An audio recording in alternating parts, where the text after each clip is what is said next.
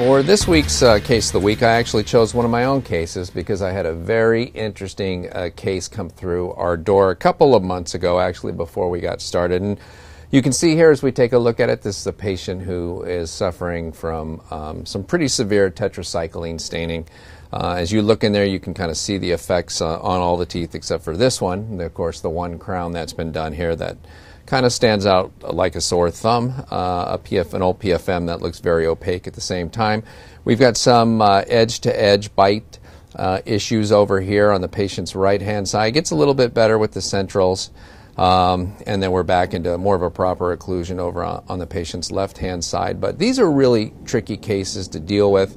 Uh, I've tried doing them uh, with no prep veneers. That doesn't work. The veneers are way too thin. I've tried them with minimal prep veneers, and that doesn't seem to work either. You still have bleed through of the color. And I've tried it with um, fully prep veneers as well. And the problem is, as you start to prep into these teeth, you, you learn that the tetracycline is really in the dentin, and by removing the enamel, the color gets more intense on the stump shade as you go deeper into the tooth. And so um, his sister, who also works here, was somebody who I worked on who had tetracycline staining. And we tried making two sets of veneers on her, a minimal prep set of veneers and then a fully prep set of veneers. And neither of those worked. She wasn't happy with either, and so we ended up going with uh, full crowns. And she's a technician, as is he, and so she was reluctant to go to full crowns. But and we got there kind of a weird way by doing two sets of veneers first, but. Uh, it was only then that she realized that to truly get the type of aesthetic change that she wanted, it was going to have to be crowns. And frankly, after we had done the uh, the normally prepped veneers, the way I was taught uh, at LVI back in the day, that's basically almost a crown prep anyway. We just really needed to prep the lingual surface uh, at that point to make it a full crown. So I'm all for uh, conservative dentistry. In fact, I vastly prefer minimal prep veneers over traditionally prep veneers. But when we're trying, the only reason we're doing this is to try to get a nice aesthetic change. Sometimes our hand is forced towards crown. So this is the brother of that patient who saw what we went through uh, with his sister case because he made those restorations. And so uh, at this point, he was ready to start and say, let's just do crowns because their teeth were about the same shade. So you can see where we're starting and how dark they are. And so he was on board with crowns from the very beginning because we both felt that was the only way we were going to really be able to get uh, any kind of an aesthetic change. What, what I wanted to do was use some BruxZir crowns as well. Um, we had see, we've seen before that uh, sometimes we get bleed through of the stump shade on Emax and sometimes we don't, but we hadn't done a case like this yet with BruxZir. And this technician works in the BruxZir department, so he was happy uh, to do it. So we're going to actually do BruxZir crowns on these teeth to see if we have any kind of show through of the preps once we're done. So we just start off by placing that uh, PFG gel into his vestibule. This is again that the super strong uh, topical anesthetic that I use that um, gives great anesthesia. Patients simply cannot feel um, the needle piercing the mucosa. We put that on, we rinse it off. We don't leave it on any longer than about 45 to 60 seconds before we begin preparing the teeth. And then, as part of the uh, reverse preparation sequence, the very first thing we're going to do is break the contacts between the teeth. Now, in this case, because we're prepping both uh, teeth number 8 and 9, uh, we're going to use the 856025 burr to uh, go in and break the contacts and start our interproximal margin formation at the same time. If we were, for example, only prepping teeth number 8 and 9, when we got to the distal of 9 between tooth number 9 and 10, we would just use a 55 burr so that we broke the contact just by prepping the distal of number 9. But anytime we're prepping the two adjacent teeth, I just skip that 55 burr. We're going to go right to that 856025 burr, my favorite burr, and go in there and break the contact and start our interproximal margin formation at the same time. Once we do that and we break that contact, then we can go ahead and put that first cord in that double zero cord. But I actually don't have any uh, intention of taking um, the impression today by the end of this. But the, the cord being in place helps us kind of dial in where to put the margin. Now, as the next uh, step of the reverse preparation technique, you can see this 801021 burr. This is probably a burr you're not completely familiar with. It's a round diamond. And the one time that I use it is uh, for the gingival reduction when I'm doing this reverse preparation technique.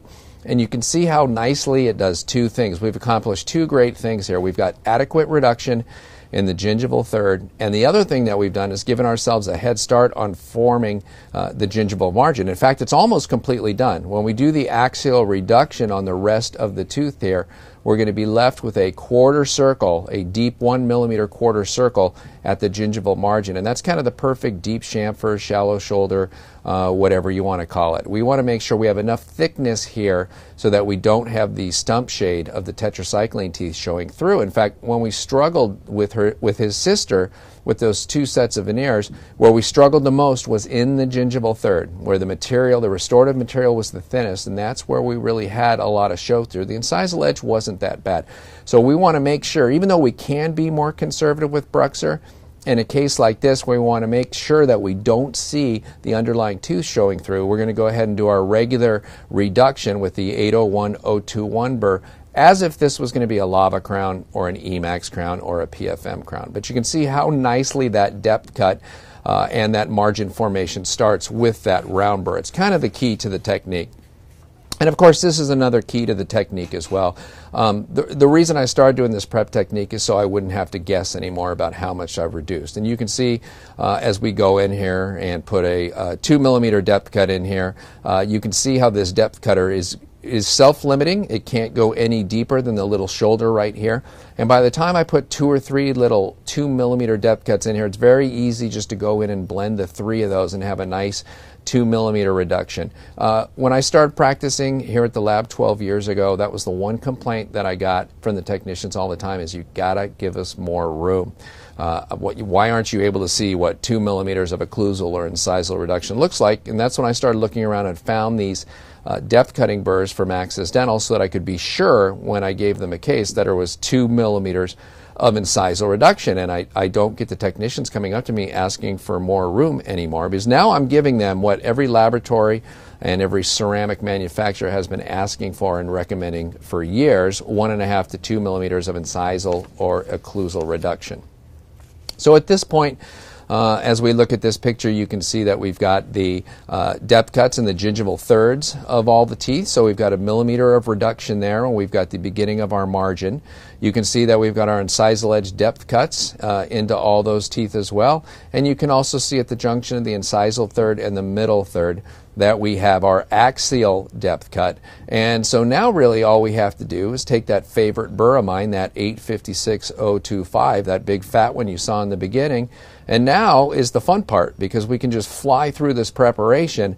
Uh, I'm not saying we don't pay attention, but I'm saying that we don't have to stop and check our reduction at any point. We know because of these depth cuts we're as deep as we need to be. And so you can prep very quickly because you know exactly where you're going now. There's a roadmap that's unfolded in front of you uh, in terms of these depth cuts. And now we know exactly where we need to go and we just need to make all those depth cuts go away. So you spend a little extra time in the beginning on the front third of the prep sequence putting these little depth cuts in, but now you can just fly. Now there's, you know, the depth cuts will tell you where to go and will help shape the preparations for you. And that's what I like at this point is that all the guessing has been removed. There's literally no guessing at this point.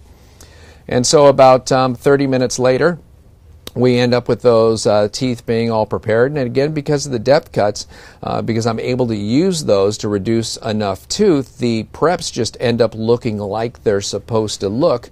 Not because um, I've all of a sudden grown an artistic set of hands and I can now shape these types of preparations from the teeth. That's really not it. I just remove all the depth cuts and this is what is left over and it just happens to be the shape of an ideal prep for this. And as I mentioned earlier, you can see some of the areas on the dentin where uh, the teeth are definitely darker than they are in some other ones. You know, you can see uh, that on tooth number eight, we've got some real uh, dark tooth structure almost all the way to the cervical third. Number nine's got it all the way to the cervical third. Some of the other teeth are dark, but not as dark in the cervical third. Maybe that had to do with where they were in terms of mineralization, in terms of the patient's age when he was taking uh, the tetracycline. So uh, at this point, um, because I've learned that on these anterior aesthetic cases, that the one thing that used to bite me in the butt all the time was trying to take the impression on this day and then deliver the restorations at the next appointment. I slow down now on these large anterior cases, and today I'm just going to reline the biotemps uh, and put them onto these preparations, then have the patient back in about a week, a week and a half, and we'll finish any little preparation refinement we need, pack the cords, take the impressions, and being able to put the biotemps back on because sometimes the biotemps will cause tissue levels to move and we need to adjust the prep. And I want to be able to know what my are going to do to the tissue when they're on these teeth. And I need that extra appointment to be able to do that. I need to be able to put the biotemps on at this appointment and be disciplined and patient enough uh, to take the master impression at the next appointment, knowing that it's going to save me a bunch of time when I go to seat them and I'm going to end up with some really nice fitting restorations, especially at the gingival third, at the interface between the restoration and the gingiva itself. So my goal today at this point is just to get those biotemps on. And this is actually going to be from a video we're editing right now. It'll be available on the Glidewell website under the clinical videos, and you'll be able to watch this entire case start to finish. And you can see the restorations that we have here on the end. And really, this is just what I wanted to show you today is that you know, I, have kind of found another use um, for BruxZir restorations. And this happens to be for anterior BruxZir restorations. Most dentists understand why you would use BruxZir in the posterior because of its high strength. It's able to go places where other tooth colored crowns can't go, like lower second molars. It's actually able to function uh, as a cast gold replacement when you want to do cast gold and the patient doesn't want to do it. And dentists at my lectures will often raise their hand and say, well, why would I do um, BruxZir on anterior teeth. And a lot of times I say, you know, I'm not sure. You may want to just use Emax unless the patient has broken previous ceramic restorations or shows a lot of wear on their anterior teeth. And then when this case came in, I realized, well, here's another reason why we might want to do anterior BruxZir restorations. You'll notice that we cannot see uh, any of that tetracycline stump shade showing through uh, those crowns at all. I really don't think I could see any. If I could see a little bit, I, I would tell you about it and, and point it out. But uh, this material does a good job of blocking out underlying tooth structure uh, while continuing to be, um, uh, I should say, translucent enough uh, to still be aesthetic. Now, it's not going to show the kind of transparency that Empress or, or Emax does, but we continue to work on it and continue to improve it. But the good news is if you've got one of these dark tetracycline cases. And again, all you have to do is look at these lower teeth to remember what those upper one looked at. Uh, in this case, BruxZir shows that it can be uh, a very good restoration for blocking out that color and giving a patient uh, a more highly desirable aesthetic result on teeth like that. The patient wants to go ahead and do uh, the lower ones um, next year, and so he'll probably be able to um, replace all of that look on his teeth. So when he when he speaks or smiles, you won't be able to see those dark tetracycline stains anymore. So uh, of course, it's helped. BruxZir's helped here by the fact that all these units, that all ten of these units, are next to each other, and we're not trying to match it to a natural tooth. My point being, I wanted to share with you that I think uh, I feel like I found another good indication for anterior BruxZir restorations when we're trying to improve the aesthetics of somebody who's got a very deep tetracycline staining.